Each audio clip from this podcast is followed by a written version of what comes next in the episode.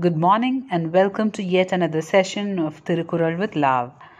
Today's Tirukural is going to be off topic. It's not going to be on Kadavul Varthu or godliness, it's going to be on medicine. It goes like this தீயளவின்றி தெரியான் பெரிதுண்ணின் நோயளவின்றி padum, which basically means if you do not think about what effects your food will have on you and you eat it, do not crib when it causes the effects. so uh, I think this is of most relevance in today's time of coronavirus. Someone in Wuhan decided to eat an infected bat, and here the whole world is suffering two months later, two and a half months later. And it's a pandemic, and they do not have a solution for that. So just watch what you eat. It may not have an effect immediately, but it might eventually have an effect on you.